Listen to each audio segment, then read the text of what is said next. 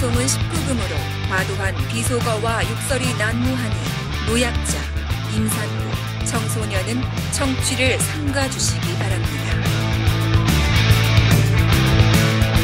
이 박사의 작가 이제 그 307번째 시간 시작하겠습니다.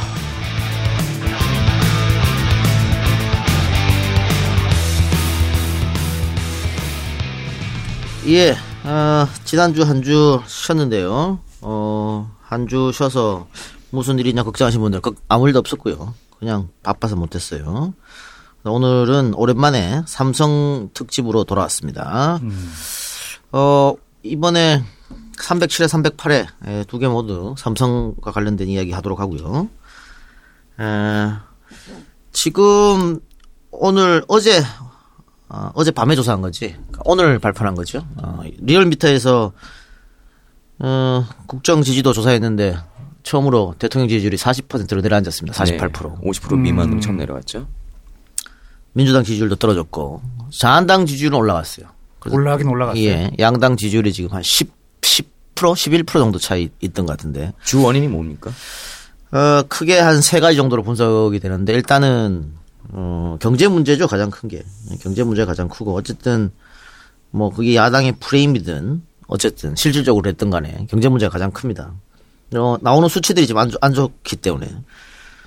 아, 그 다음에 두 번째 문제는, 에, 이제, 북미, 남북, 예. 정체돼 있잖아요, 지금. 네, 뭔가 새로운 소스가 안 없죠. 나오죠. 예. 그런 문제. 지금 근데 아마 이 정부에서는 그쪽을 가장 생각하고 있을 텐데 지금 잘 안 되기 때문에 음. 그런 게 있고요. 세 번째로는 이재명 지사 문제죠. 그래서 당내 분란. 늘 말합니다만 당이 시끄러우면 우리 국민들은 절대 지지하지 않습니다. 그냥 분란. 음. 그런 분란으로 인해서 지금 지지율은 어, 떨어집니다. 근데 이게 자한당이 좋아할 건 없어요. 어, 이게 만약에 정말 큰 문제라면 지금 떨어진 지지율이 자한당으로 붙어야 되는데 안 붙거든. 예. 관망하고 있습니다. 관망하고 있기 때문에 아직 기회는 있다. 그러니까 가장 큰 세계가 다 한꺼번에 좋아질 수도 있는 문제 아니야? 어, 관망할 수 있는데 그 그러면은 그 경제 문제는 사실 좀 시간이 좀 걸리니까 두고 보기로 하고 남북 남북 문제나 북미 문제는 우리가 할 수 있는 거는 잘 없어요. 결국은 기다려. 미국과 북한의 일이기 그렇죠. 때문에 우리가 중재자 역할을 열심히 한다고 하더라도 가장 큰 거는 미국의 생각이 있기 때문에 그것도 우리가 좀 기다릴 수밖에 없는 문제인데 민주당 내분 문제 이재명 관련된 문제는 이거는 어떻게 해결하려면 해결할 수 있을 것 같은데 가장 좋은 방법은 이재명 지사가 자진 탈당하는 게 제일 좋겠지. 그렇게 생각해요? 그뭐 다른 다른 방법이 있어요? 말해봐요. 아니 뭐 어쨌든 이해찬 대표는 어. 뭐 결과 나올 때까지 보자라고 얘기를 하잖아요. 그러니까 시간이 가면 갈수록 민주당 지지율은 떨어지게 돼 있습니다. 네. 가장 좋은 건 자진 탈당이야. 근데 이재명 지사는 난 억울하다 입장이니까 절대 탈당 안, 한- 안 한다 그러잖아. 음. 자, 그럼 두 번째는 뭐가 있어? 제명 출당이 있어요. 그렇죠. 예? 지금 민주당에다가 민주당 당원 1172명이 징계서를 제출했다 그래요. 이재명 잘라달라고. 네, 오늘 박스 나 갖고 왔더라고요. 예, 혀 똥파리들 같은데. 어, 이 사람들이 자 지금 잘라달라고 요구했잖아. 그래 만약에 당 대표가 잘랐어. 그럼 어떻게 될까? 대통령 지지율, 민주당 지지율 지금부터 더 빠지게 돼 있습니다. 음. 박살나게 돼 있어 그러면 이재명 지지자다고 치고 싸, 치고 받고 싸우느라고 왜? 지금 또 이재명 지지자들이 연대 투쟁 선언했습니다. 전국 뭐 21개 곳에서 연대 지지한다 이재명을. 그리고 12월 1일 날은 시국 선언한다 이러고 있거든. 그러니까 이거는 더 시끄러울 수밖에 없어. 만약에 자르게 되면. 그리고 이재명이 가장 원하는 게 뭐겠어요? 잘라주는 거야? 잘라주는 거지. 야 잘라주는 거지 얼마나 불쌍해. 탄압과 핍박으로. 광야로 나가는 거지. 그러니까 이 병, 이 1170이면 정말 멍청한 거야. 이재명이 제일 원하는 걸 지금 하라 그런 거야. 광야로 내보내 주는 거지. 제일 좋아하지 그걸 이재명이. 그래서 결국은 당의 판단에 맡겨야 돼요. 지금 당이 저 이해찬 대표를 어, 비롯해서 지금 다들 중심을 잡고 얘기하고 있는 게 정부적 판단할 때가 안 됐다 그랬잖아요. 예. 그 정부적 판단이 뭡니까? 경찰 조사 가지고는 안 된다는 거잖아. 음. 그럼 또 한 개가 또 한 개가 있겠지. 검찰 기소. 그렇죠. 자, 검찰 기소해서 정부적 판단해서 아웃 시킬 수도 있을 거예요. 근데 검찰이 기소할 때 공소장을 내잖아. 예. 근데 그 공소장 내용이 이번 경찰이 발표한 그, 그 정도라면 그러면은 1심 판결까지 가야지. 법리를 봐야죠. 그러니까 근데 검찰 공소장에 경찰이 내놓은 것보다 더 많은 증거가 있어. 확실한. 음. 그럼 그때 가서 정무적 판단을 할 수도 있겠죠. 그러니까 이거는 지금 어 이재명을 아웃 시켜달라고 요구해서 아웃 시키면은 대통령 지지율 더 떨어 더 떨어뜨리게 하는 거랑 똑같은 겁니다. 음. 그러니까 지금은 그냥 지켜볼 수밖에 없어요. 어, 윤여준이 어제 라디오 프로그램 나와가지고 대통령이 나서야 된다. 이런 얘기 아예 안 되지 그거야. 우리 대통령 스타일은 그런 스타일이 아니기 때문에 그걸 바라기는 어려울 것 같아요. 아니 뭐 생각을 해봤는데 거기에 대해서 뭐 일상적인 행정을 하는 과정에서 뭐 경기도에 방문할 일이 있을 때 개의치 않고 방문한다든지 그런 거 정도 빼놓고는 뭐 오히려 안 나서는 게 맞지. 윤여준. 말은 음. 꼭 직, 접적으로 뭐 대통령이 할 필요 있어. 간접적으로도 있고 뭐 그런 여러 가지 방법을 이야기했던 거지. 근데 그거는 어쨌든 힘들 것 같고요. 요즘 똥파리들은 기세가 좀 등등해요. 그것 때문에. 뭐 신났지 뭐. 네, 뭐 여- 여러 가지로 다 자기네가 원해서 됐다고 생각하는 것 같은데. 아니 그러니까 그게 그래서 좋은 게 뭔데? 아 그래 좋은 게 뭔데? 대통령 지지율 떨어 아 얘들아 파티할지도 몰라. 대통령 지지율 떨어지고 민주당 지지율 떨어졌으니까. 지금 거의 또 뭐- 한저 민주당 의원들 중에 한 100명은 잘라내야 된다 그러더라고. 아 머리 아파. 아니 수권 의지가 있는 사람들인가 그 양반들? 모르겠어요. 뭐 때문에 저지를 하는지 모르겠는데 어쨌든 뭐 그래요. 100명은 왜 잘라? 이재명 스쳐 지나갔어? 뭐 그런 것 같아. 100명 잘라내야 된다. 찜 묻었다고 하는 거겠지. 한 100명은 잘라내야 된다는 건데. 그래요. 그건 뭐, 우리가 할 수 있는 일이 아니까 지켜보고요. 어, 관련해서 이 박사가 그 고소한 거는 뭐 어떻게, 벌금형 나왔다고요? 예, 그 한동안 안 나와서 아 이거 해를 넘길려나 그래서 이제 그냥 다 끝났겠거니 생각했는데 벌금형으로 나왔더라고요. 근데 네. 이게 보니까 그 벌금형 받은 다음에 정식 재판을 청구할 수가 있는 기간이 있죠. 있는데 네. 정식 재판을 청구를 안 했다고 그러더라고요. 아, 그럼 150만 원 약식, 약식 명령 나온 거예요? 예, 벌금? 예. 음, 정시재판 안 했어요? 그럼 니는 민사로 할 거잖아. 가야죠. 예. 형사 약식 명령 150만 원 나왔고. 어, 이거는- 이 박사 도사경 같아. 이건 이종우 씨랑 상관이 없는 거니까 민사 열심히 하시기 바랍니다. 아니, 예. 그리고 그 결국에는 뭐 그 돈 얘기가 저기였다며 그 내 내 소송건이었다며. 아니 뭐가 있겠어? 근데 근데 뭐 내 돈 안 나갔는데 네 돈도 안 나갔고 야, 이거 어떻게 된 거지? 몰라. 그래 하여튼 그건 그렇고 벌금 얘기 나왔으니까 김부선 씨가 이번에 벌금 맞았던데 뭘로요? 재판에서 벌금 300만 원 맞으셨던데. 어떤 건이에요? 그왜 난방 문제로 부녀회장이랑 시비가 붙었었잖아. 네. 그래서 그 부녀회장 아들이 노트북을 훔쳤다. 누구 거? 김부선 거? 아니요, 뭐 그냥 뭐 독서실인가 아파트에 네. 뭐 그런 음. 식으로. 아, 그니까 딴 사람 걸 훔쳤다? 예. 도둑질했다? 네. 허위사실 유포지. 아. 허위사실 유포에 연명해서 300만 원. 판사도 거짓이라고 얘기했어. 음. 거짓 얘기했는데 그래요. 이거 뭐 어떻게 상습범이라 얘기해야 되나 이거? 허위사실. 어쨌든 벌금 300만 나왔는데 김 김부선이랑 연대한다고 하던 애들이 있었잖아. 네. 연대해가지고 벌금 맞는 거좀 도와줘야 되겠네. 모금 들어가야죠. 뭐 모금을 하든 뭐 연대하고 끝까지 간다 그랬으니까 도와줘야지. 어깨 걸고 함께 나가야지. 어깨 걸 함- 함께 나가시기 바랍니다. 예, 그러면은 자 우리 본격적인 삼성 특집 15번째 방송하기 전에 광고 듣고 오겠습니다. 이동통신요금의 원가 공개. 통신업계는 영업 기밀이라며 줄곧 반대해왔죠. 원가 공개하면 요금이 엄청 싸질 텐데. 우리 힘으로 해봐요. 소비자들이 모여 착한 통신사를 직접 만들자고요. 에이, 그게 말처럼 쉽나요? 소비자 주주협동조합이 해내겠대요. 소주협은 착한 기업을 만들어 독과점 불공정을 깨뜨리자는 모임이거든요. 소비자 주주 협동조합 또는 소주협 앱을 다운받으세요. 잠깐 소주협 회원만의 특권 착한 공구. 오늘은 무거운 태블릿도 거뜬 터미네이터 스마트폰 거치대. 가격은 직접 비교해보세요. 안녕하십니까? 저는 연극 배우 박정자입니다. 송일국입니다. 양희경입니다. 안재욱입니다. 낭독을 맡은 연극 배우 윤석합니다. 백인의 배우 우리 문학을 읽다. 아저씨는 무슨 반찬이 제일 맘나오? 설렁탕을 사다 놓았는데 왜 먹지를 못하니? 백인의 배우가 낭독한 한국 소설 걸작 100편. 지금 팟빵에서 청취하세요. 자, 소비자 주주 협동조합 광고하고 팟빵 오디오북 광고입니다. 어, 소비자 주주 협동조합. 소비자들이 주주가 되어 착한 기업을 만들자는 모임인데 독과점 불공정이 심한 이동통신 방송 포털 등에 착한 기업을 진입시켜서 변화를 만들어 보고자 만들었다고 하네요. 어, 줄여서 소주협이라고 하죠. 검증된 상품을 싸게 구매할 수 있는 착한 공구 이벤트 병행하고 있다고 합니다. 이번 공구는 터미네이터 스마트폰 거치대 G마켓에서 27,410원에 팔리고 있는데 소주협에서는 one plus one 하나에 하나를 더 붙여서 19,800원에 그러니까 G마켓에서 팔고 있는 가격에 대폭 내려가서 그것도 one, one plus one으로 하- 팔고 있다고 하니까 상당히 도움이 될 것 같습니다. 하나 사셔가지고 또 하나 공짜로 오면은 지인분들 나눠주고 아주 좋겠죠.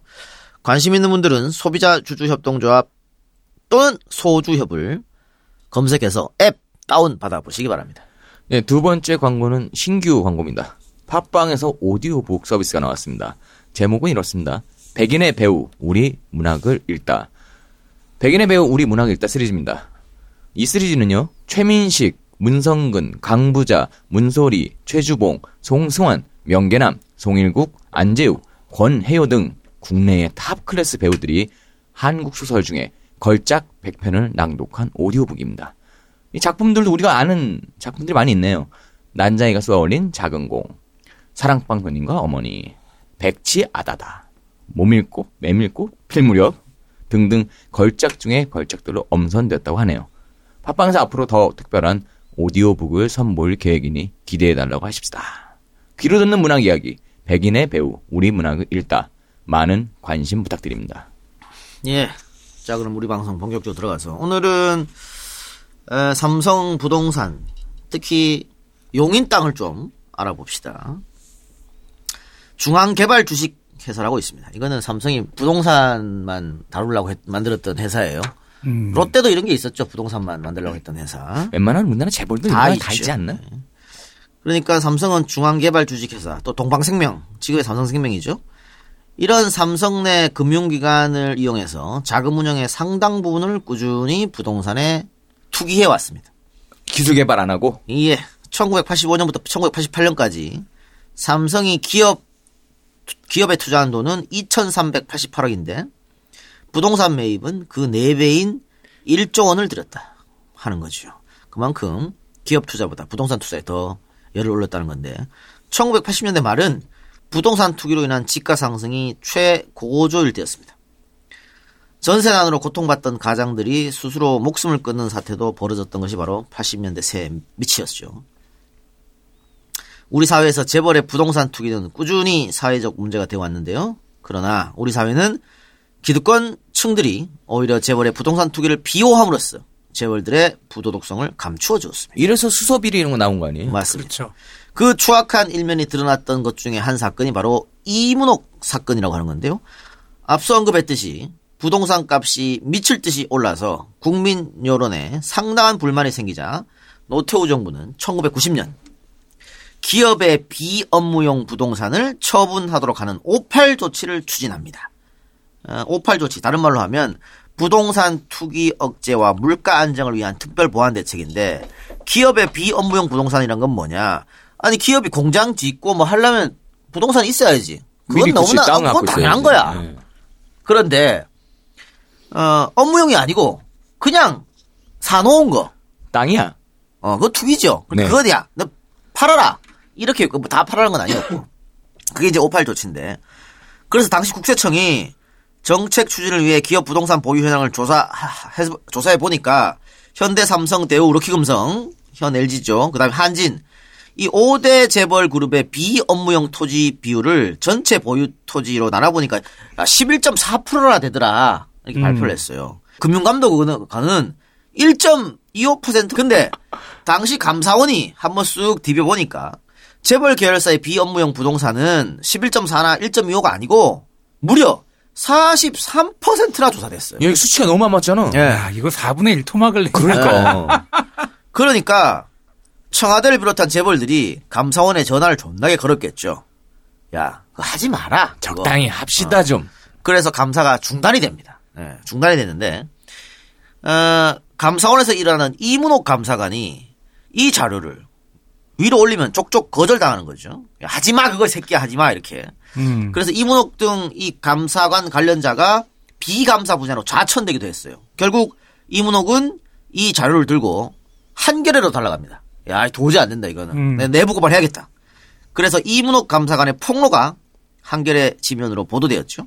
근데 결국 어떻게 됐냐? 결론부터 말하면 이문옥만 비밀 누설죄로 구속.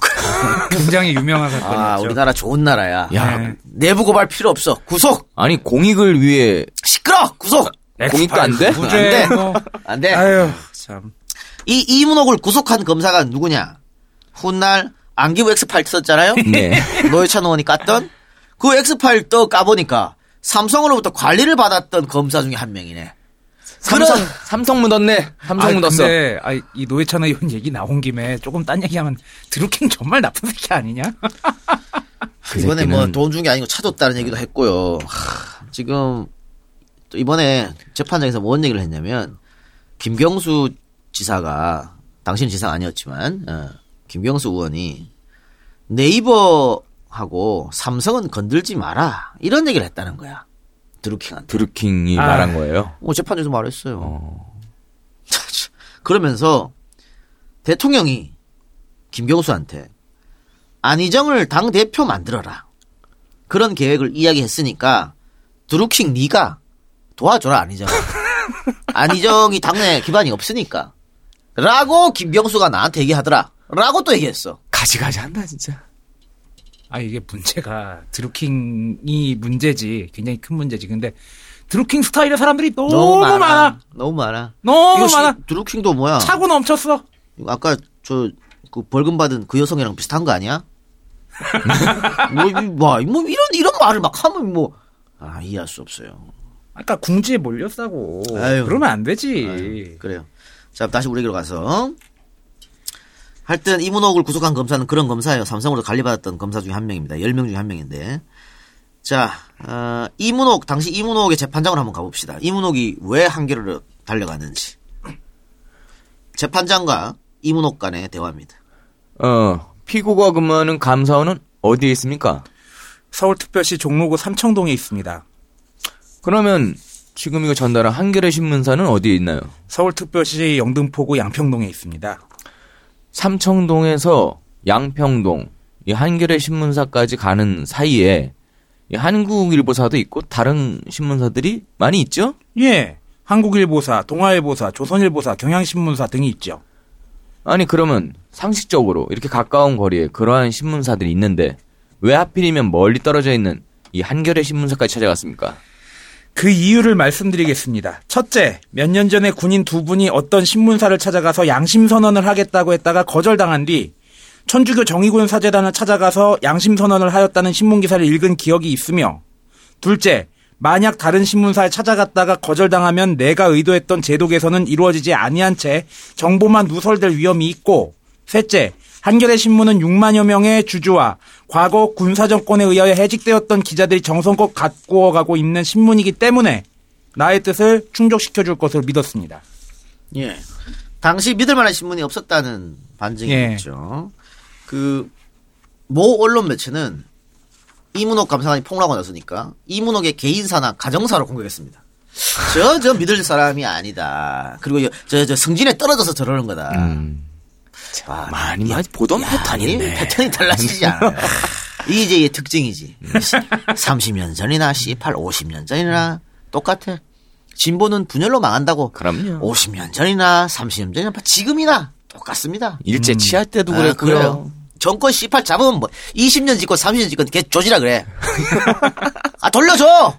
돌려주고 망해? 5년만 갖고 있다 돌려줘 씨발. 돌려준 다음에 아니 유시민 의- 의원도 옛날 그런 말 했잖아. 한나라당 집권한다고 나라 안 망한다고. 어. 내가 요새 그, 그, 그렇게 말하는 심정을 알겠어. 야, 너, 너 요것만 딱 잘린다, 너. 그래, 아, 나 그 얘기 하려고 그랬어. 잘리든 말든 못 자라고, 씨. 야, 오디오 걸어, 오디오 걸어. 이 새끼 못 잘라가게. 이 작가 본심 드러내 막 그런 거 아유, 나온다 씨발. 이제. 갖고 가라, 그래. 아, 뭐, 뭐, 정말, 씨발, 아주 지겨워 죽겠어요. 예, 에, 이전 감사관은 당시 감사원 사무총장이 이건희 회장의 명인 중앙일보 고위 간부를 만난 직후에 감사가 중단됐다라고 밝혔습니다. 결국 삼성의 힘으로 감사가 중단됐다. 이거 봐, 대통령이 지시한 거잖아.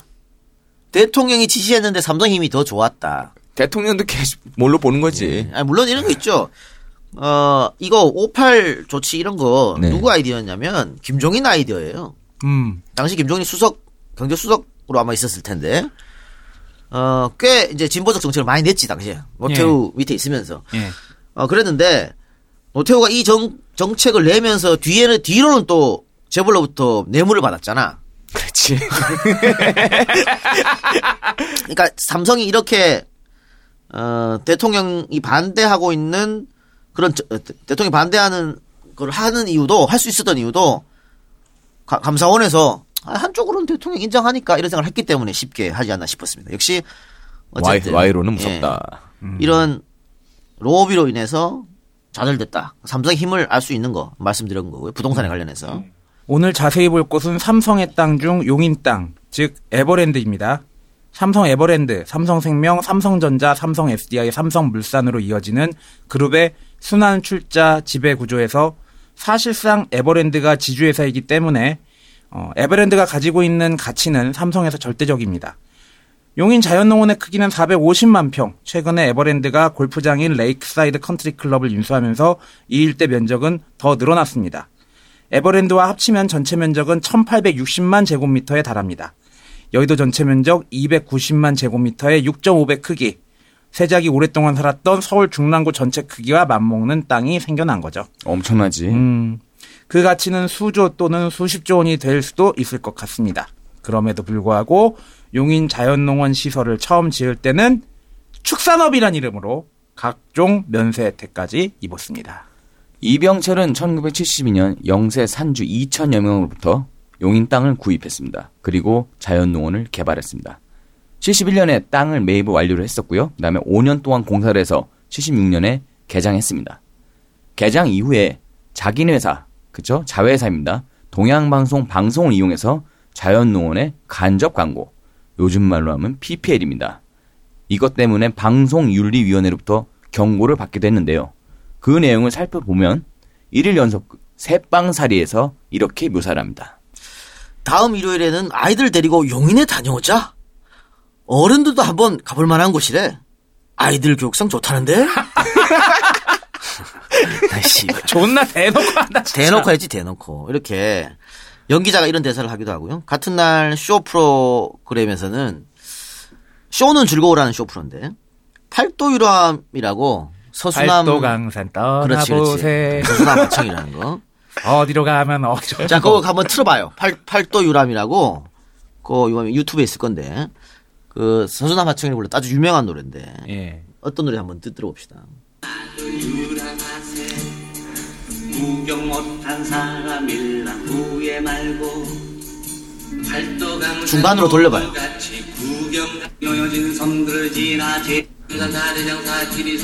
전라도로 넘어가요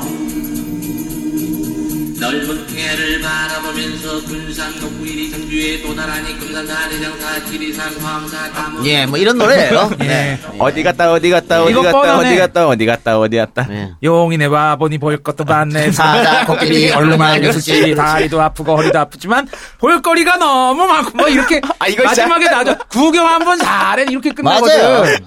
야, 쇼프로에서, 아니, 노래를 개사해가지고, 용인에 와보니 볼 것도 많네, 사자, 코끼리. 아니, 씨발, 그, 사, 용인에 사자, 코끼리 있는 곳이 어딘데? 아니, 용인에 사자, 아이, 씨발, 대한민국에 사자, 코끼리인데 어디냐고. 대공원 아니. 면 씨발, 자연농원이지. 산속에 있는 거 아니야? 아이, 아니 장난치나, 심지어는 이씨. 그때 대공원도 없었을 걸요? 아 어린이 대공원 있었겠구나. 있었지. 예. 그 창경원, 창경원. 예. 예. 아니 나 횡성 살았잖아. 강원도 횡성 네네. 시골. 그 시골 아이들에게 용인 자연농원에 한번 갔다 온 거는 최고의 자랑거리였어요. 그럼요. 난 진짜 초등학교 국민학교 6학년 때까지 용인 자연농원 한번 아니, 가보는 게. 소원이었거든요. 저렇게 하니까 문제가 어떤 거 생기냐면 또 드라마에서 어? 어 아이들 데리고 용인에 다녀오자 좋텐다. 그다음에 어, 쇼프로에서 어, 용인의 아버지 볼 것도 많네. 뭐 이렇게 하니까 애들이 이 박사처럼 너무 가고 싶은 그치 거야. 아빠 어. 우리 자연농원 한번 가면 안 돼요? 아, 그 텔레비전 틀면 자연농원 광고 엄청 나왔어. 부모님 쪼르잖아요. 그치 돈이 어디 있어? 어. 야 76년도에 돈이 어, 역시 우리 태어날 때네. 이 씨발 돈이 어디 있냐고. 아니 86년에도 돈 많지 않았어 우리. 먹고 죽을래도 돈이 없는데 어? 아, 이렇게 이렇게 한 거예요. 이렇게. 나 이거 눈썰 매장 한 번 간 것도 이거 교회에서 단체로 간 거예요.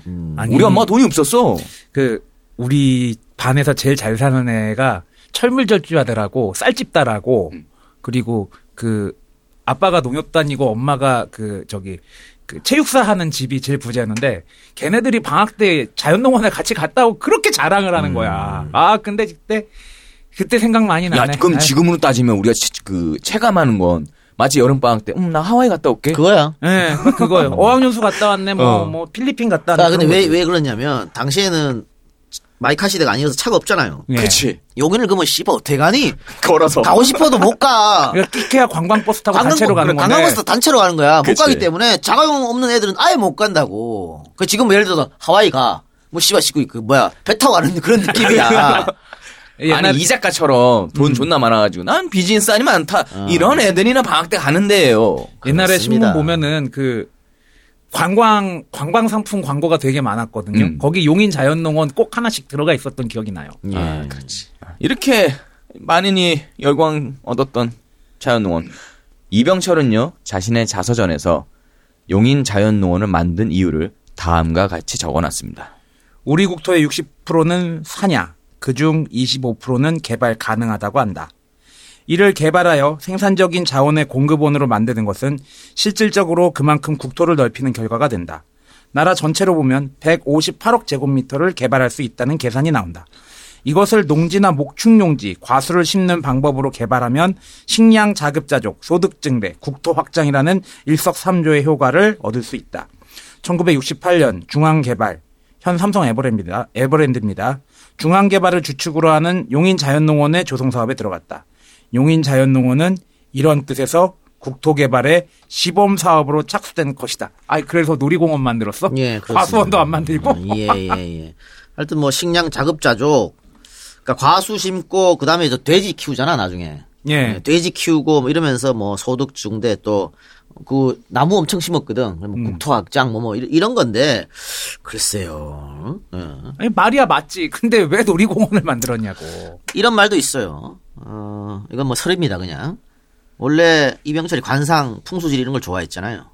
그래서 자신의 묘자리를 봐달라고 그러는 거야. 유명한 사람들한테. 지간들이지. 음. 그러니까는 그 사람들이 저 전국을 쑥 돌다가 어디가 괜찮더라라고 찍어준 데가 있어요. 정확히 기억이 안 나는데. 근데 거기가 저 동아일보 김성수 가문 땅이야.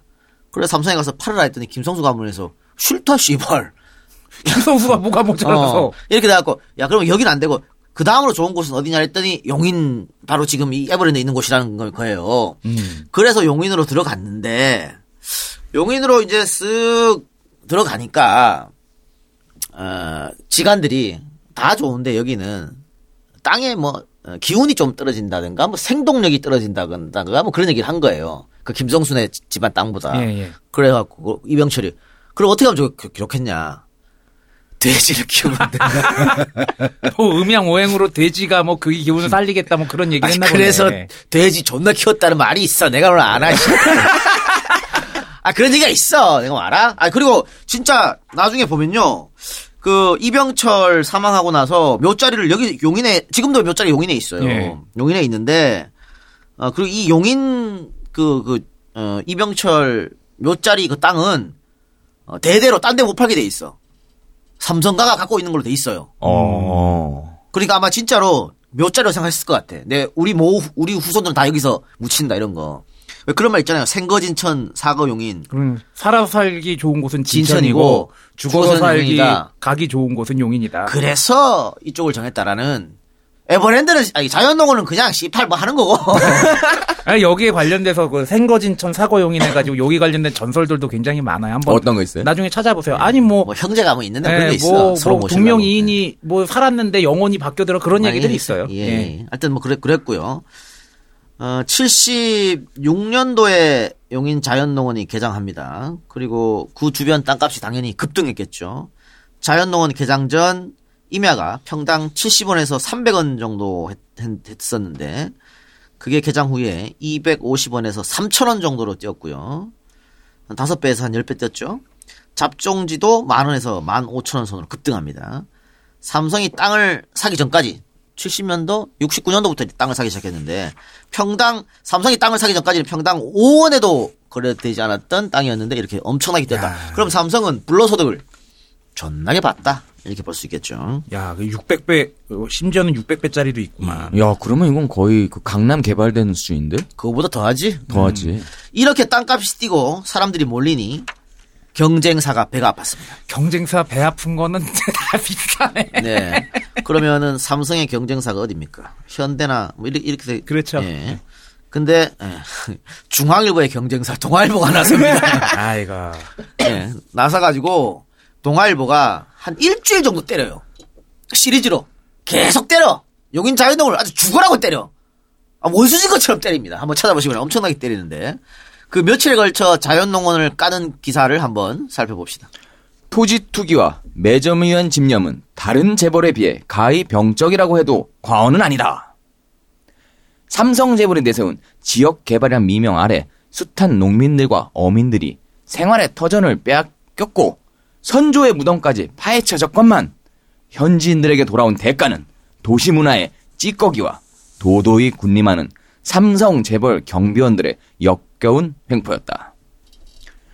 삼성 재벌이 큰 것은 국민 경제라는 바탕 위에서였겠지만 땅을 판 농민을 울리는 재벌의 도덕적 타락은 문화재단을 몇 개 더 만들더라도 씻을 수 없는 것이다. 유한한 토지의 효율적인 이동을 이용을 위해서 사회의 정의를 위해서 삼성 재벌에 규제 규제를 가해야 하는 것이다. 삼성 재벌이 규제를 받아야 마땅한 것이 어디 이것뿐이겠는가? 또 있다. 계속 주시하기로 한다. 예. 그러면서 시리즈로 계속 때립니다. 진짜 일주일을 주시했구만. 예. 또 다른 기사 보겠습니다.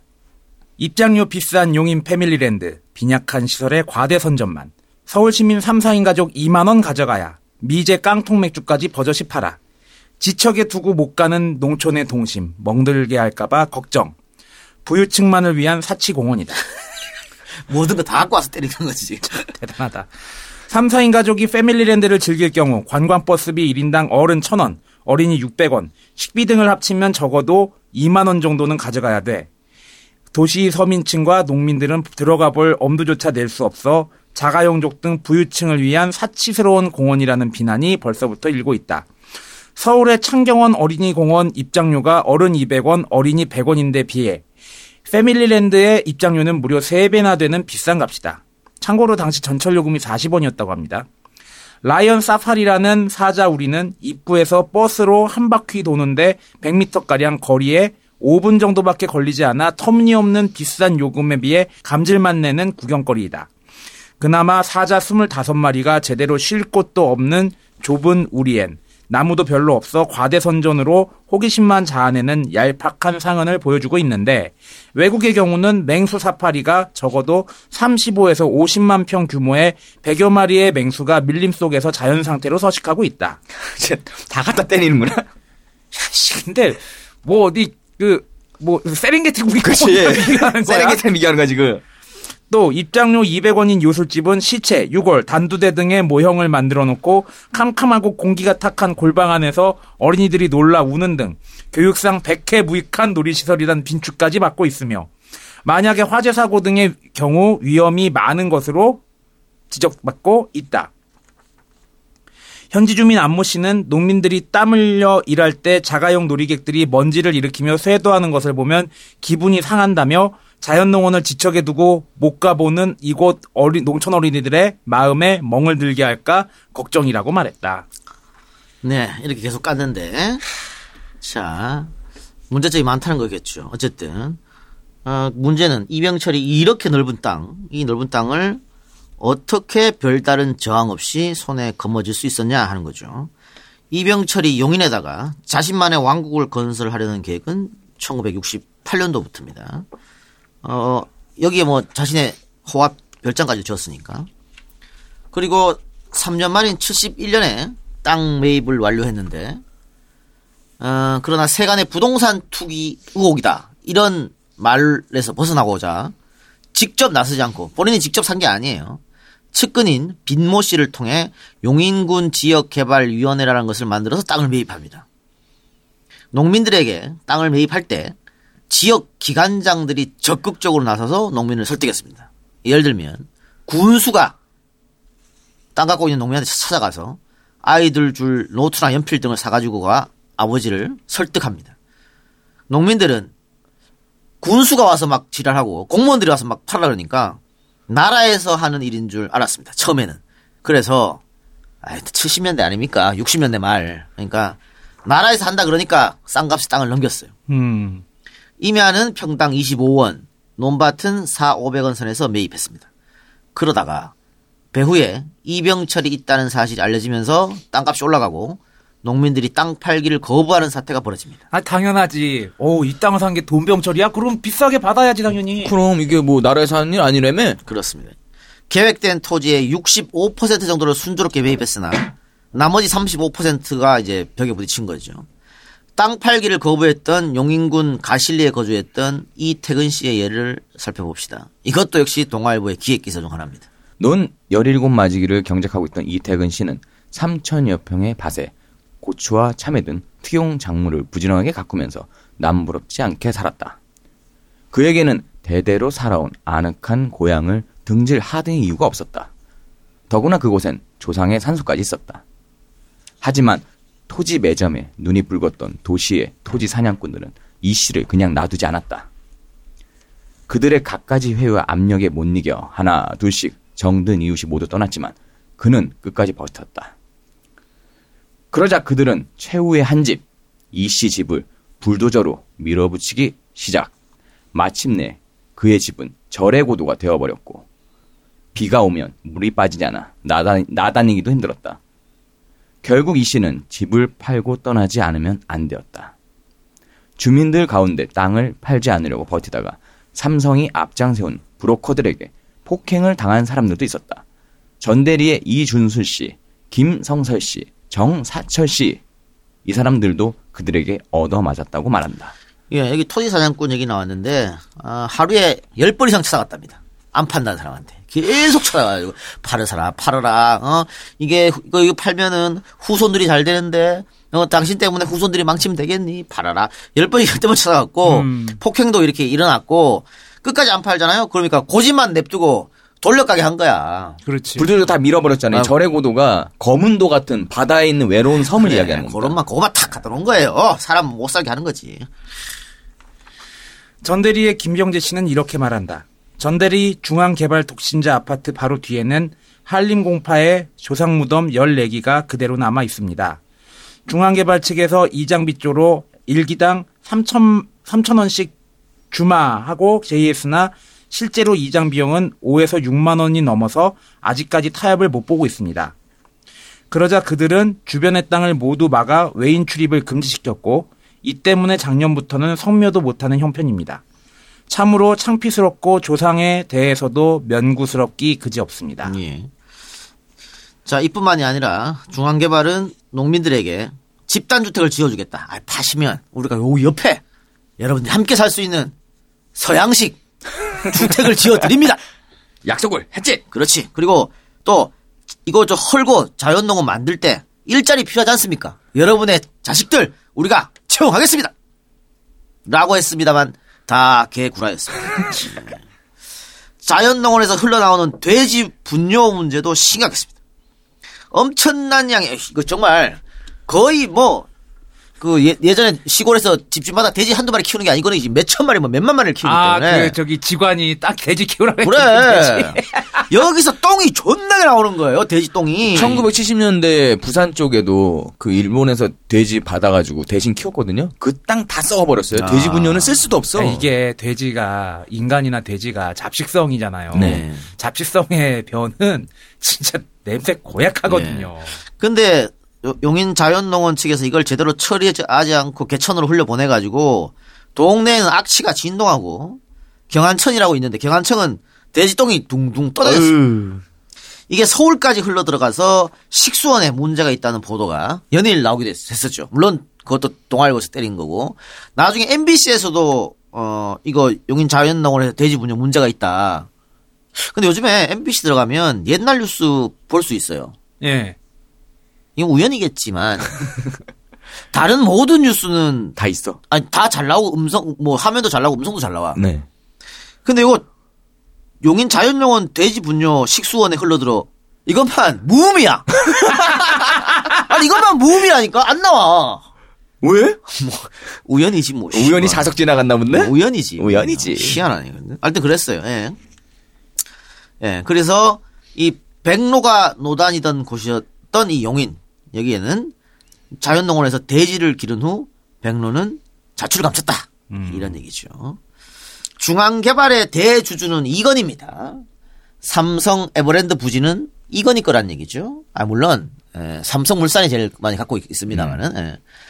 에버랜드는 부지를 이건희로부터 임차 형식으로 쓰고 있습니다. 에버랜드 근처에 있는 땅은 차명으로 관리되고 있다고 김영철 변호사가 삼성을 생각한다? 라는 네. 책에서 폭로를 했어요. 예. 그런데 그때도 나 김영철 구라라고 막 했지 않았어요? 그랬죠. 근데 최근에 SBS가 단독 보도한 거 있죠? 용인 땅 시리즈로 낸 거. 뭐 최고의 탐사보도니 예, 뭐 굉장히 탐사보도 잘하는 걸로 평가받죠. 그 용인 땅 리포트에도 이 이야기가 나옵니다. 지금 김영철 변호사가 얘기했던 얘기 나와요. 자, 다음은 SBS 보도 내용입니다. 계약서를 살펴보니 가장 눈에 띄는 건 임대 방식입니다. 이 회장은 중앙개발로부터 임대료를 받지 않는 대신 중앙개발은 이 회장의 토지 관련 세금을 내준다는 겁니다. 계약 기간은 1990년부터 2009년까지 20년. 문제는 이건희 회장과 중앙개발, 에버랜드는 특수관계인 사이라는 점입니다. 특수관계인 간의 거래는 부당한 거래를 막기 위해 법에 따라 공시 의무가 있는데 취재진이 확인해 보니 2009년까지 이 계약을 외부에 알리지 않고 숨겼습니다. 삼성 측이 계약이 노출될 경우 문제가 불거질 소지가 있다고 본 것 같습니다. 전문가들은 회사가 내- 대신 낸 세금이 적정 임대료보다 적은 저가 임대 가능성을 제기합니다. 저가 임대는 세법 위반입니다. 이 회장은 또 20년 임대 계약 기간에 사업자 등록을 하지 않고 부가세도 탈루한 것으로 드러났습니다. 자, 그러니까 예전에 의혹을 제기했던 게 다 사실로 들어맞는 겁니다. 뒤에 가서 이런 것도 몇 개 있어요. 몇 개 있는데 어쨌든 김용철 변호사가 얘기했던 것은 다 맞았고 그리고 어 이게 이병철이 원래 땅의 주인인 아니었 자, 아, 땅의 주인이었잖아. 이게 이제 이건희로 갔다가 이제 이재용으로 가는, 가는 거 아니에요? 그걸 이제 어떻게 됐냐. 광고 듣고 와서 하겠습니다. 원진 박사님 ready cue! 100세 시대 노후 준비. 이제 큐리치와 상의하세요. 보험 상품 비교 분석을 통한 정확한 보장 내용도 큐. 은퇴 자금과 의료비 보장도 큐. 보장은 늘리고 보험료는 줄이고 100세까지 든든하게 보험 박사 큐리치로 준비하세요. 지금 전화 주세요. 185-1555 큐리치.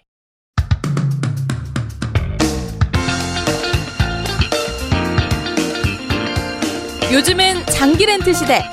장기 렌트 오토리스 이용하시는 분들께 세 사람을 소개합니다. 경쟁력으로 가격을 낮춘 세 사람.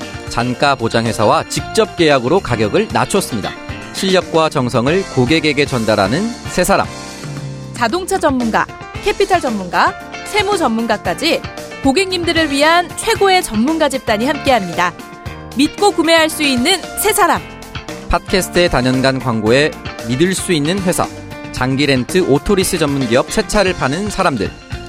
새 차를 파는 사람들이 있어 참 행복합니다. 검색창에 새 차를 파는 사람들을 검색하세요.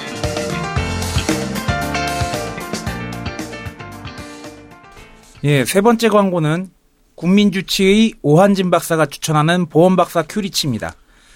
돈 들어갈 때 많고 주머니 사정은 어려운데 이럴 때 가족이 아프면 예상치 못한 큰 돈이 들어가기도 합니다. 금융감독원에서 제공하는 내보험 다보여를 이용해서 분석하는 똑똑한 보험 큐리치. 포탈에서 큐리치를 검색해 주세요. 앱이나 인터넷으로도 가입이 가능합니다. 전화는 1855-1555, 1855-1555입니다. 카카오톡 플러스 친구에서 보험박사 큐리치를 찾아주세요. 10년 이상 고객에게 사랑받은 보험박사들만 모여서 함께 상담해드립니다. 관심 부탁드립니다. 전화번호가 리듬을 타면 되겠네. 185-1555. 네. 두 번째 광고. 네. 다음 광고는 새 차를 파는 사람들입니다. 장기 렌트 리스 차량을 구매하기 가장 좋은 시기라고 합니다. 12월 31일까지 견적 신청을 해주신 이이제이 청취자분들을 대상으로 no 마진 이벤트 진행합니다. no 마진 이벤트는 캐피탈의 후원 아래에서 진행됨으로써 매월 소량만 가능합니다. 이 좋은 찬스를 EJ 청취자분들께서 받아갔으면 하는 게 우리 새 차를 파는 사람들의 바람입니다. 견적 신청 시에 가로 열고 EJ 노마진 이벤트라고 적어주시면 우선적으로 적용해드릴 수 있도록 최선을 다하겠습니다. 동종업계 어디서도 절대 흉내내지 못할 경쟁력 있는 이벤트입니다. 이번 기회에 절대 놓치지 마시길 바랍니다. 새 차가 필요할 때 새 차를 파는 사람들 기억해 주세요. 예, 광고는 거기까지 하고. 자, 어, 일단 우리가 앞에서 광고 듣기 전에 이병철이 어떻게 어떤 방법으로 어, 이 주민들이 갖고 있는 땅을 구입했는지 매입했는지 알려드렸는데 최근에 김종필 씨가 또 뭐 자서전 뭐 하나 냈잖아. 거기서 지금까지 안 밝혀진 이야기를 또 했더라고. 자기 때문에 자연농원이 만들어졌다. 그게 뭔 말이냐면 어 이병철이 그 용인 땅을 살라고 딱 보니까 대부분의 땅이 국가 소유로 돼 있더라. 산림청으로. 그래서 산림청에다가 팔으라 그러니까 안 판다 그랬다. 그래서 김종필을 찾아갔다는 거지. 응?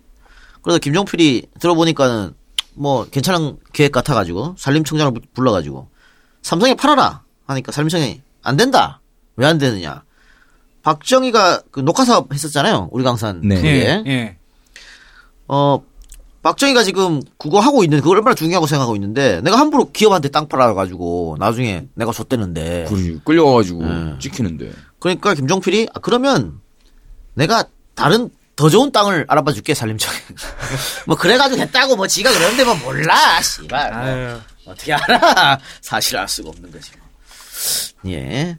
자 그러면은 어, 다시 우리에게 도- 돌아가 봅시다 자, 이 작가가 지금 방금 했던 얘기, 녹화사업, 머릿속에 녹화사업 넣고 이 내용 들어주시면 더 재밌습니다. 1974년 12월 19일, 용인 자연농원이 개장하기 1년 전에 국회에서 아주 요상한 법이 통과가 됩니다. 조세 감면 규제법이 개정이 되었습니다. 그 내용은 다음과 같습니다.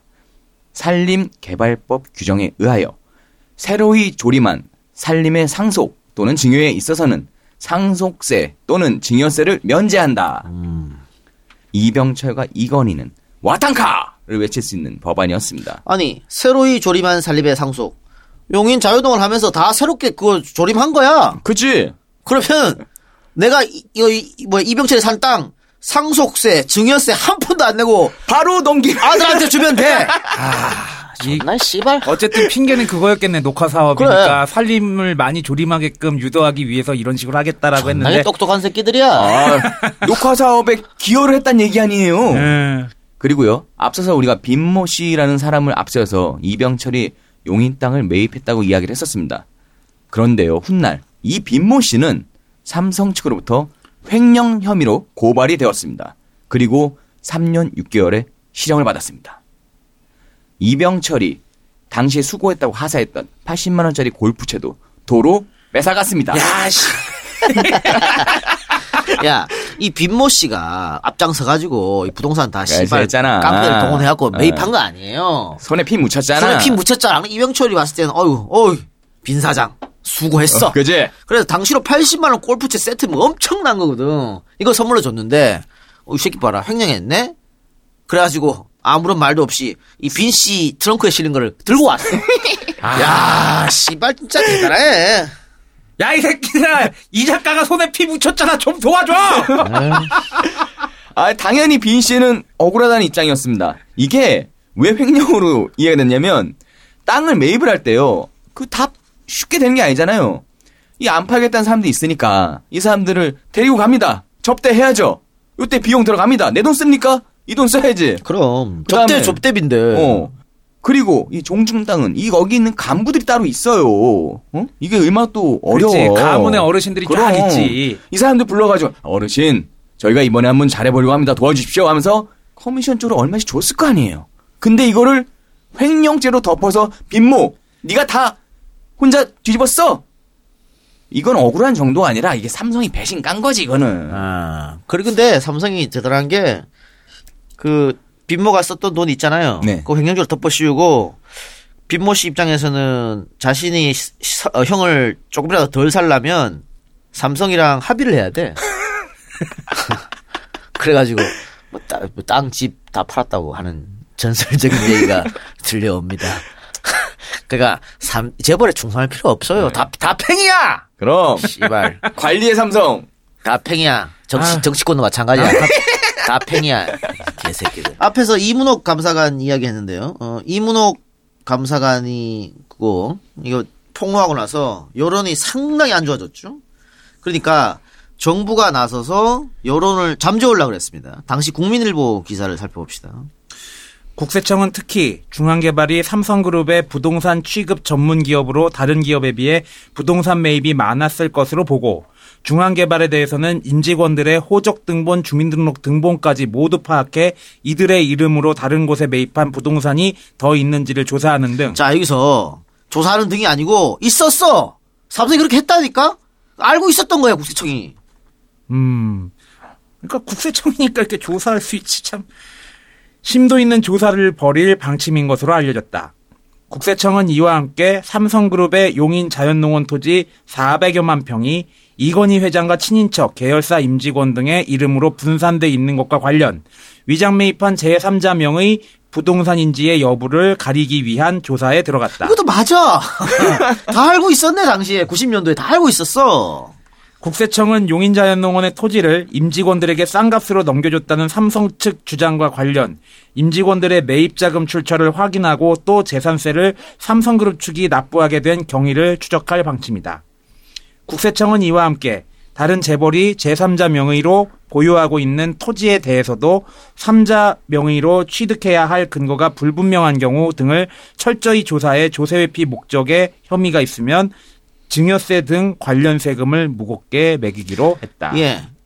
국민 여론이 상당히 안 좋았기 때문에 아 재벌들이 그렇게 많이 어? 그 비업무용 토지를 보유하고 있고 그거 팔으라고 하니까 로비 해가지고 우리 얼마 없다고 이야기하고 굉장히 안 좋아졌으니까 국가가 나서가지고 아 국세청이 다 알아 조사할 거야 그리고 세금 다 매길 거야 라고 했으나 아무것도 안 이루어졌다는 거예요. 결국 이 얘기가 뭐냐면요. 어, 지금 여러 가지 의혹이 이제 입, 입증이 되고 있는데 이 이야기를 30년 전에 다 알고 있었다는 거야. 20년 전에 국가가. 다 모른 척 했다는 거잖아요. 20년 동안 묻어두고 있었네. 그리고 이것도 이거 진행할 때 수사 진행할 때 물론 제 상상입니다만 삼성 측이 몰랐을까? 조사 들어오는 걸? 알았겠지. 알았을 가능성이 높지. 그 최근에 SBS 보도하고 여러 가지 지금 확인되고 있는데 우리 어 조금 있다가 어, 곧바로 308회에서 할, 할 방송인데 거기 이제 선대인 소장이 나와서 이야기를 도와줄 텐데요. 선대인 소장이 SBS 보도에 굉장히 많은 관련 증거를 어, 갖다 줘서 SBS 보도할 수 있게끔 도와줬어요. 어. 선대인이 제일 제일 잘 알고 있어 이 문제에 대해서. 음.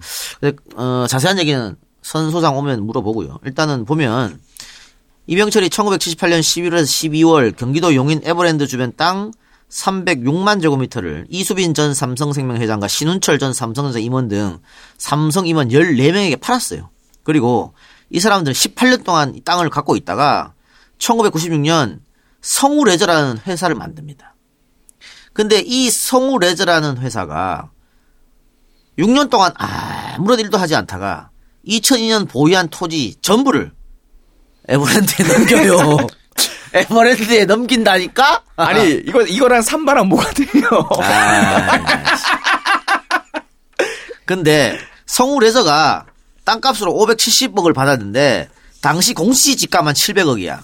아니 아니 내가 땅을 파는데 씨발 공시지가보다 더 적게 받는 그런 개 같은 경우가 어디 있어? 그것도 성우 레저는 그러면 뭐 어느 회사일까? 누구 걸까?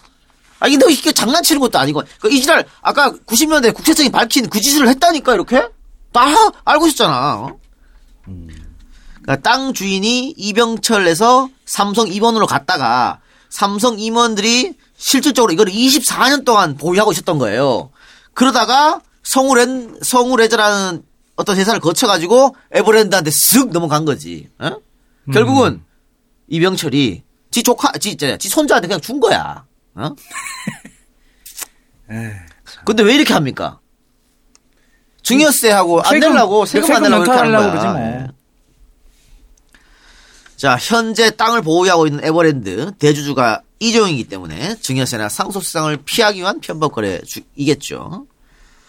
왜? 이병철이 직접 이재용한테 이재용이나 혹은 이건희한테 주려면 땅값의 절반 내놔야 돼. 그렇죠. 음. 40% 이상 내놔야 돼요. 그러니까 예. 증여세건 상속세건 뭐가 뭐가 됐건 하나 내놔야 나와야지. 돼.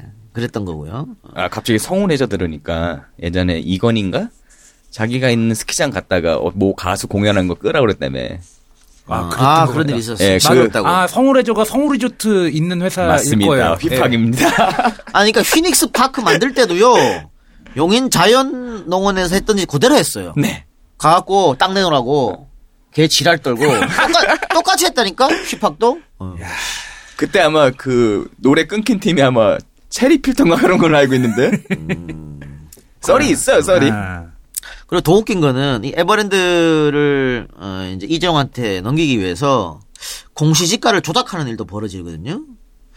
그러니까 이 공시지가가 그러니까 삼성 에버랜드 공시지가입니다. 어떤 날은 존나게 싸요.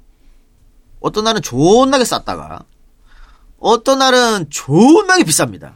10배 이상 가격이 왔다 갔다 해요. 공시지가가. 공, 공시지가가 이럴 수가 있나? 공, 그러니까 공시지가 이런 거는 말이 안 되는 경우인데 이런 일이 벌어집니다. 근데 왜 이런 일이 벌어지나? 삼성한테 존나게 도움을 주기 위해서 삼성물산 제일모직 합병할 때는 제일 그 제일모직의 주, 저 가치를 높여야 되잖아. 공시지가 올려가지고. 올려, 존나게 올려. 자, 올라갑니다. 기다리세요. 올라가요, 올라가요. 어, 그리고, 그리고 그리고 뭐 세금 내거나 그럴 땐 또 공시지가 팍. 내리지.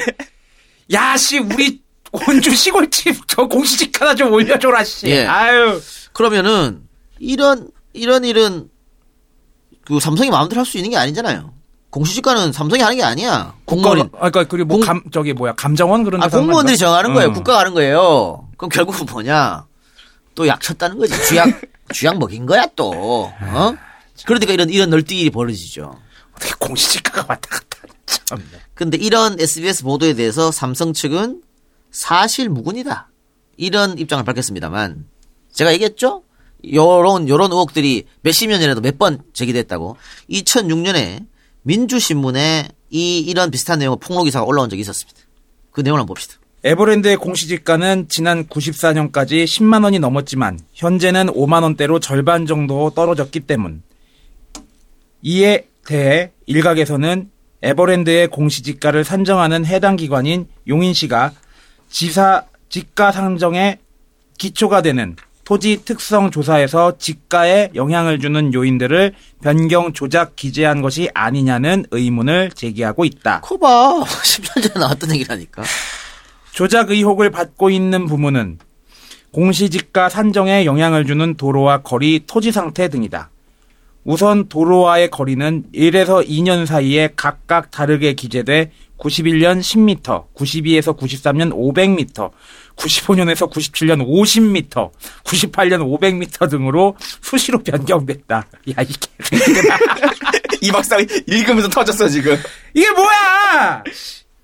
또한 에버랜드 일부 부지의 경우 90에서 93년까지는 평지로 기재됐다가 94에서 97년에는 완경사에서 다시 98년에서 지난해까지 평지로 변경 기재됐다. 무슨 해일 났니? 아니, 지진 났니? 야, 이 새끼들아, 땅이 무슨 시절, 누구 배냐? 올라왔다 내렸다 하게? 아, 평지는 비싸고 왕경사는 싸, 싸잖아요. 싸죠. 그래서 이지랄 한 거예요. 결... 땅이 올라왔다 내려? 결국 공시지가에 영향을 미치는 요인들을 변경함으로써 공시지가를 조절해온 셈이다. 그러니까 공시지가를 높일 때는 폭을 넓히고 평지라 그러고 낮출 때는 폭을 좁히고 경사지라고 그리고 이렇게 한 거죠. 실제로 에버랜드의 공시지가는 90년 7만 원, 92년 9만 원, 94년 10만 원대까지 상승했었다. 하지만 에버랜드 공시지가는 지난 95년 준 도시 지역으로 바뀌면서 유원지로 분류돼 지가 지가가 3만 6천 원으로 떨어졌고 이후 96년 4만 5천 원, 97년 4만 7천 원, 98년 4만 8천 원으로 소폭 상승했다. 특히 지난해 준도시 지역에서 자연녹지 지역으로 변경됐지만 공시지가는 5만 원대에 머물렀다. 10년 전과 비교해 절반 수준에 불과하다. 나한테 팔아라. 에버랜드와 토지 이용 상황이 유사한 수원 원천 유원지의 경우 90년 공시지가가 3만 원이었던 것이 현재 20만 8천 원으로 상승했지만 에버랜드는 오히려 10년 전보다 지가가 하향 조정된 것이다. 네. 야, 하계동도 집값이 오르는 판국에 뭐 하는 짓 됩니까, 이게 지금. 이런 짓을 했는데 이런 짓을 한 것은 결국은 세금 안 내고 이재용한테 다 몰빵 주기 위해서 그렇습니다. 아까 저희가 맨 처음에 말씀드렸던 것처럼 에버랜드는 이재용한테 몰빵해 주는 데서 아주 중요한 가장 핵심에 있는 회사입니다. 삼성 에버랜드, 삼성생명, 삼성전자, 삼성 SDI, 삼성물산 이렇게 이어지기 때문에 삼, 삼성 에버랜드를 갖고 있으면 삼성을 통으로 먹는 거예요. 그래서 이런 개짓거리를 하게 되는 겁니다. 어, 용인 땅이 뭐가 중요하다고 아니 아주 중요하게 되는 거죠. 아주 중요하죠. 어, 우리가 알고 있는 잡지명이 하나 있습니다. 샘의 깊은 물 들어봤죠? 예. 어, 이것을 출판하셨던 고 한창기 선생께서 70년대 말에 직접 둘- 어, 여기를 둘러보고서 어, 당시 월간지 뿌리 깊은 나무에 쓴 자연 농원이란 글은 에버랜드의 시작이 어떠했는지를 잘 보여줍니다. 한번 살펴보도록 하겠습니다. 70년대 들어 재벌들이 농장이나 목장을 돈벌이 사업으로 이용했다. 삼성의 이병철 회장이 경기도 땅 450만 평에 세운 용인 자연농원은 농장과 목장, 공원, 유원지를 겸했다. 그 재벌이 운영하던 신문과 텔레비전엔 자연농원 광고가 한때 유행했다. 그 재벌의 텔레비전에서 방영한 드라마에까지 자연농원이 무대로 등장했다. 주말마다 국민들은 사자들 틈으로 자동차 드라이브를 하자고 보채는 아들, 딸들의 손을 잡고 꾸역꾸역 몰려들어 농원의 재무제표에 동그라미를 많이 기록했다. 사자들을 외국에서 비행기로 수입할 적에 그 재벌 신문사의 경쟁 신문사는 속도 모르고 비꼬기만 했다. 농원의 자매업체인 신문은 기사에서 용인 자연농원을 국토 넓히기의 번복이라고 추켜 세웠다. 그 땅에서 대대로 지켜온 집과 논과 밭을 농원에 팔고 떠나야 했던 농부들은 새 삶을 꾸리느라 고생했을 것이다. 농원의 한복판쯤엔 넓다랗고 아름다운 인공 호수가 있다. 호수뚝에 올라 오른쪽을 보면 담으로 둘러친 수천 평의 뜰 안에 장엄하게 서 있는 한옥 한 채가 보인다. 그 안엔 훤칠하게 생긴 공작새가 논인다. 한옥을 내려 건너다 보는 양지 바른 산등성이엔 옛날 임금의 무덤만큼이나 크고 잘 단장된 묘소가 있다. 이 무덤이 바로 농원 주인의 선친 무덤이란다. 한옥의 우뚝한 소설 때문에는 그 농원의 개발 본부라는 간판이 붙어 있다. 아무래도 그것은 명목상의 간판일 것이다. 예, 자연농원이 어떻게 에, 세워졌고 자기들은 이것이 뭐 국토를 확장한다고 했- 했습니다만 결국은 그게 아니었다는 것을 보여주는 그런 이야기인 것 같네요. 아마 평소에 왜 놀이공원이 농원 놀이공원에 농원이라는 이름이 붙었을까 궁금해하셨던 분들은 오늘 에피소드 들으시면은 아 그래서 그렇구나라고 이해가 되실 예. 것 같아요. 농원이라고 읽으시고 어, 왕궁이라고 읽으셔도 될 것 같습니다. 예. 그리고 이 자연농원을 450만 평에 지으면서 이 용인에 있었던 많은 농부들이 저 고향을 등지고 떠나 있잖아요. 이 사람들이 떠나서 어디로 갔을까요? 서울로 들어가고 예, 서울로 가서 이제 공장으로 가는 거예요. 어, 예, 그래서 아니면 뭐 성남 같은 데로 들어가고 예, 저임금 노동자가 되는 겁니다. 그리고 돼지를 엄청 키웠잖아요. 여기 자연농원에서. 네. 그러면 돼지값이 씨발 어떻게 됐을까요? 폭락했겠죠. 폭락했죠. 그럼 양돈농가 다 망하는 예, 거지. 전국에 있는 양돈농가 망해요. 그 사람들 어디로 어디로 갈까요? 도시로 서울로 가겠죠. 갑니다. 뭐 합니까? 저임금 노동자가 되는 거죠. 그리고 빈민촌에서 살겠죠. 그러면은 박정희 정권은 너무 좋은 거죠. 예? 저임금으로 노동자 후려치면은 또 수출 경쟁력이 생기잖아. 그리고 그 돈은 또 어디로 가? 재벌한테 가잖아. 그 재벌을 뒤로 와이로 꽂아주고 뭐 이런 겁니다. 음. 세상은 이런 거예요. 예. 그리고 철거민들은 철거당에서 또 갈 곳 없이 헤매다가 음. 김포 뚝에다가 땅 톡을 파고 살다가 나중에 부천으로 밀려가고요. 그러니까 뭐 옛날이랑 뭐 별로 달라질 게 없는 것 같은데 씨발 대충 삽시다. 그 이제 저도 열심히 살아봐야 뭐 하는 그치? 거야. 우리나라 종교들 보면은 이제 어떤 지역에 좀 성지 같은 걸 만들어서 만 저기 만들어서 경영하거나 혹은 이제 유지하는 곳들이 많아요. 뭐 예를 들어서 가평이라든지 뭐 아니면 삼본이라든지. 네. 근데 이병철 이건희 삼성 가문에게 용인 땅은 용인 땅이 왕국이고 그들의 신봉하는 대상은 돈이네. 그리고 거기가 성지고요. 음. 그래요. 뭐 이렇게 우리가 뭐 자원, 자연농원에서 얘기했습니다. 어쨌든 지금은 에버랜드로 바뀌었고 어, 주말에는 뭐 제대로 못 보죠. 사람이 하도 많아가지고. 줄 서서 들어가야 돼. 어린이날 뭐 에버랜드 상황 맨날 올라오잖아. 또 여름엔 또 캐리비안 베이. 열심히 터지고 뭐 그렇네요. 지금은 뭐 그런 상황이니까. 알겠습니다. 그냥 대충 음, 살자. 대충 삽시다. 아니, 뭐- 씨발 거뭐 아둥바둥 살아봐야 아니, 좋 그래, 아니 즐겨 즐겨 살 거 즐길 거리 하나 있으면 좋지. 근데 세금은 내라고 좀. 그거 안 되냐고 땅, 땅이 숨 쉬잖아. 알겠습니다. 그러면은 오늘 방송은 이걸로 마치고 308에서 더 자세한 얘기를 한번 나눠보도록 하겠습니다. 들어주신 여러분 대단히 감사합니다. 고맙습니다. 고맙습니다. 감사합니다.